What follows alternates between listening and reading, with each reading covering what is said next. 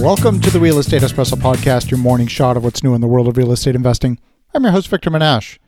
In the good old days, you went to a big box store and purchased a software application in a large cardboard box. The software was contained on a CD and you install the software on your computer. These days, software is rarely a product anymore. It's increasingly cloud based and sold on a monthly basis as a subscription. That's what we now know as software as a service. The latest is something called banking as a service that aims to disrupt the world of banking, much like the sharing economy has disrupted taxi services, hotels, and even the dining experience. On today's show, we're going to do a deep dive on some of the innovations in banking that fall into the open banking and banking as a service initiatives that abound in the industry.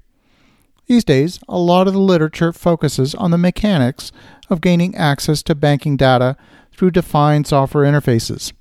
These application programming interfaces define how a third party software company can access customer data or bank functionality or both. It's important to make a distinction between these two because the security of your money is at stake. Now, unless you're in the business of banking, a lot of this can sound a lot like technical jargon. And on today's show, we're going to break it down so that you understand what it means to you as a user of banking services. First of all, we need to spend a little time on definitions. The platforms break down into four main areas. Number one, identity verification. Number two, financial transactions, that's moving money. Number three, originating new accounts. And number four, the design and management of branded customer debit cards. There's a large number of startup companies developing products in the financial technology space. They're called fintech companies. So, what do fintech companies do? They offer services that previously were not available in the market. An example is a solution for taxis and public transportation. In this service, a bank's customers can send for a taxi from the bank's own app, identify all of the charges, and the bank gets payment fees and offers the service itself. Another example, Intuit, the maker of Quicken, QuickBooks, and TurboTax, has a new product family called Mint.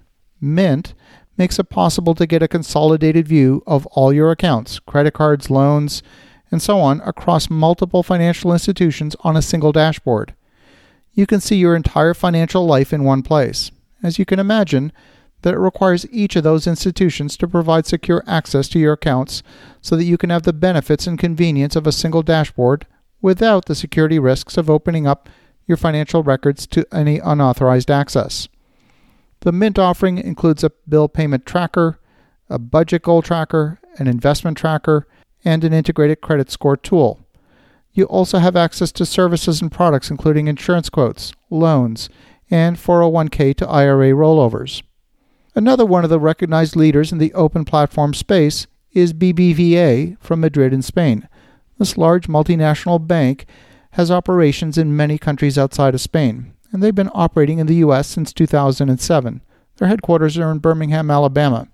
They've launched their digital platform in the U.S. with offerings in all four of the areas that I outlined earlier. The opening of these platforms would enable banks to play more directly in services like peer to peer payment, which up until now have been in the exclusive domain of companies like PayPal and Venmo. The European Union has set clear rules in place for interchange of bank information and for open banking standards. And these rules have put European banks well ahead of banks elsewhere in the world in terms of adopting open standards and more advanced service offerings. Banking regulations in the U.S. are far less centralized and they're governed both federally and at the state level. Getting 51 different state and federal governments to agree on anything is nearly impossible and puts the U.S. at a distinct disadvantage when it comes to advancing finance standards, and technology. You can think of banking as a service as a middle layer that sits between the financial service startups and the underlying banks. One of the major frontiers in fintech is the interchange between traditional bank accounts and various blockchain technologies and cryptocurrencies. While Facebook seems to be meeting with new opposition to their proposed Libra cryptocurrency, it's likely that we're going to start to see some form of cryptocurrency becoming mainstream on a social media platform. If and when that happens, it may revolutionize electronic commerce on a global basis and change the relationship between you, your smartphone, your bank, and virtually every aspect of your financial life. As more and more banking moves online, the bricks and mortar bank is going to diminish in importance. In fact, the banks themselves are going to have to pare back their investments in their bricks and mortar establishments. As you think about that, pay close attention to what's happening in the world of fintech. Have an awesome rest of your day. Go make some great things happen. Talk to you again tomorrow.